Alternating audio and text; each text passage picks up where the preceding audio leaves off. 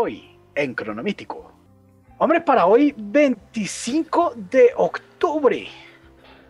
El 25 de octubre tenemos que celebrar el cumpleaños de el gran pintor Pablo Picasso, que Hmm. nació en 1881, mi hermano, el creador del cubismo. Uno de los pintores, uno de los genios más grandes de la historia, ¿no? O sea, Uno de los tipos más bravos. sí, si a señor. usted le gusta... Genio, no solamente a nivel artístico. La creación de ese movimiento pictórico es porque el tipo era Pepa Pepa. Eh, si a usted le gusta, digamos, eh, ¿cómo se llama este man? Eh, Dalí, Salvador Dalí. Salvador Dalí quería ser como Pablo Picasso. Si a usted le gusta Andy Warhol, Andy Warhol quería ser como Pablo Picasso. Como Pablo Y eh, Picasso. todos querían ser como, si a usted le gusta Duchamp, todos querían ser como Pablo Picasso. ¿Por qué? Porque él era el duro, él era el duro. Él era entonces- el duro. En el cubismo usted pinta el tiempo, pinta la cuarta dimensión. Y Picasso era el maestro Exactamente. de esta manera, que tiene una de las frases que, que más me ha impactado. Yo sé que usted también la ha escuchado alguna vez y lo, y lo jodió. El tipo decía, la inspiración existe, pero lo tiene que encontrar trabajando. Exactamente. Y la otra cosa que le pasó al man es que al man lo culparon de haber sido el que se robó la Mona Lisa. ¡Ah! Sí. Ese chisme es bueno. ¿Cómo fue el chisme? No, pues es que, eh, o sea, la Mona Lisa se volvió famosa porque, porque se la robaron, ¿no? Ajá, sí. Entonces, en Más ese, de una vez.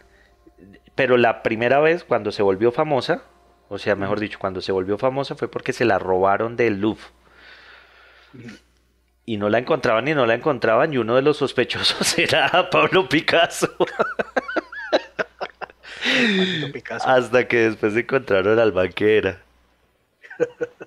Qué Eh, Guernica ni que hijo de madre quería plagiar a Da Vinci. sí, sí, sí.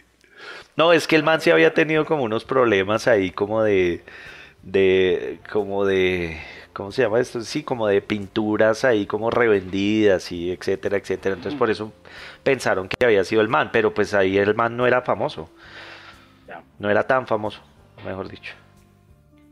Pero bueno, ya lo es, ya pasó a la posteridad y a la inmortalidad.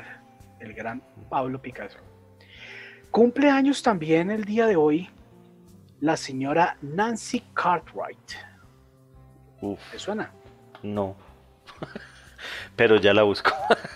Hombre, Nancy Cartwright es la voz de Bart Simpson. Ah, ya, ha sido la voz de. Bart Simpson desde el principio. Sí, señor. Y no solamente de este personaje de Los Simpson, de Nelson Mobs, de Rafa Gorgori, de Todd Flanders.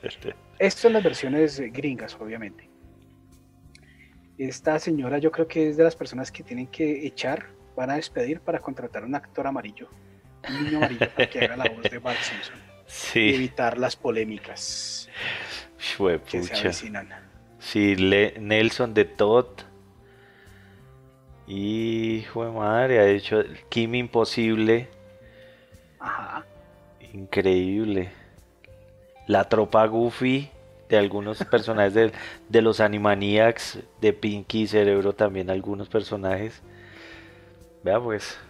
Sí, la señora tiene un recorrido largo en, la- en el do- en las voces, no en el doblaje, pero sí en la creación de voz para personajes. Y celebramos también el día de hoy el cumpleaños del actor estadounidense Craig Robinson, que cumple 49 años. Este es un actor negro que usted ha visto actuar en comedias como Fanboys, como Zack y Miri hacen una porno, como Este es el fin, películas que usted no se ha perdido, como Hot Top Time Machine. No, la de la de el, el de este es el fin es la de La de mi amigo, ¿cómo se llama? El, Es con todos los, que, que es con todos los, los chistositos. Sí, los Que es de... con todos los chistositos, sí. Sí, ya sé cuál es, ya sé cuál es el. Sí, ya, Que sale Scott Pilgrim, que sale... El, el abejorro. El abejorro. El, el verde. El, ¿Cómo se llama ese man? Se me olvidó. El de El la... avispón verde, Seth Rogen. Seth Rogen, ese. El abejorro. El de El, las y el hombre la- también, el hombre da la voz a una de sus películas favoritas, La fiesta de salchichas. Uy, no, qué Hace la voz de incomodidad. Mr. Grits. Qué incomodidad de película. Películas que me Y, incomodan hombre, y esa. En el, dos, en el día 25 de octubre del año 1978 aparece lo que les recomiendo también para ver en Halloween. La película Halloween de John Carpenter, donde nos presentan al asesino Mike Myers. Parce, yo nunca voy a superar ese chiste de, de, de Baby Driver. Nos vamos a disfrazar de Mike Myers. Uy, esa Mike película es buena, ¿no? Es chévere. Baby Driver, buena vaina. No, no, de Halloween, Halloween. Halloween, Sí, película de ultra bajo presupuesto con Jamie Lee Curtis. Con Jamie Lee Curtis cuando... No, esa señora como... como era de... de mentiras verdaderas, todo. No, esa señora muy, muy bonita. Me- Jamie Lee me- Curtis, uf. muy bonita, gran actriz. Halloween fue hecha con muy bajo presupuesto. Si no estoy mal, John Carpenter fue el mismo que hizo la música para la película, Ah, es compositor.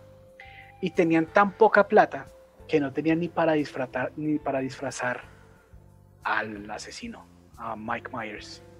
Y lo que pueden hacer es comprar la máscara más barata que encuentran en un, en un dollar shop, en un dolarazo.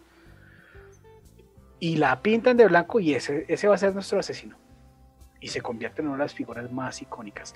La máscara, el Capitán Kirk, de Viaje a las Estrellas. Sí. Qué chimba. Sí, mi hermano. John Camp Y- era músico. Carpenter tenía, el tipo componía cositas. Creo que hizo la música de, pues, de sus películas, excepto La Cosa. Creo que para La Cosa no lo hizo, pero sí lo hizo para They Live, ok. por. Sí, Pero no tiene nada que ver con el grupo. Ahí ahorraba Con presupuesto. lo de ¿Cuál Imagine grupo? You- ¿Con Halloween? No, con ese de, de- de los Carpenters. No, no se llamará.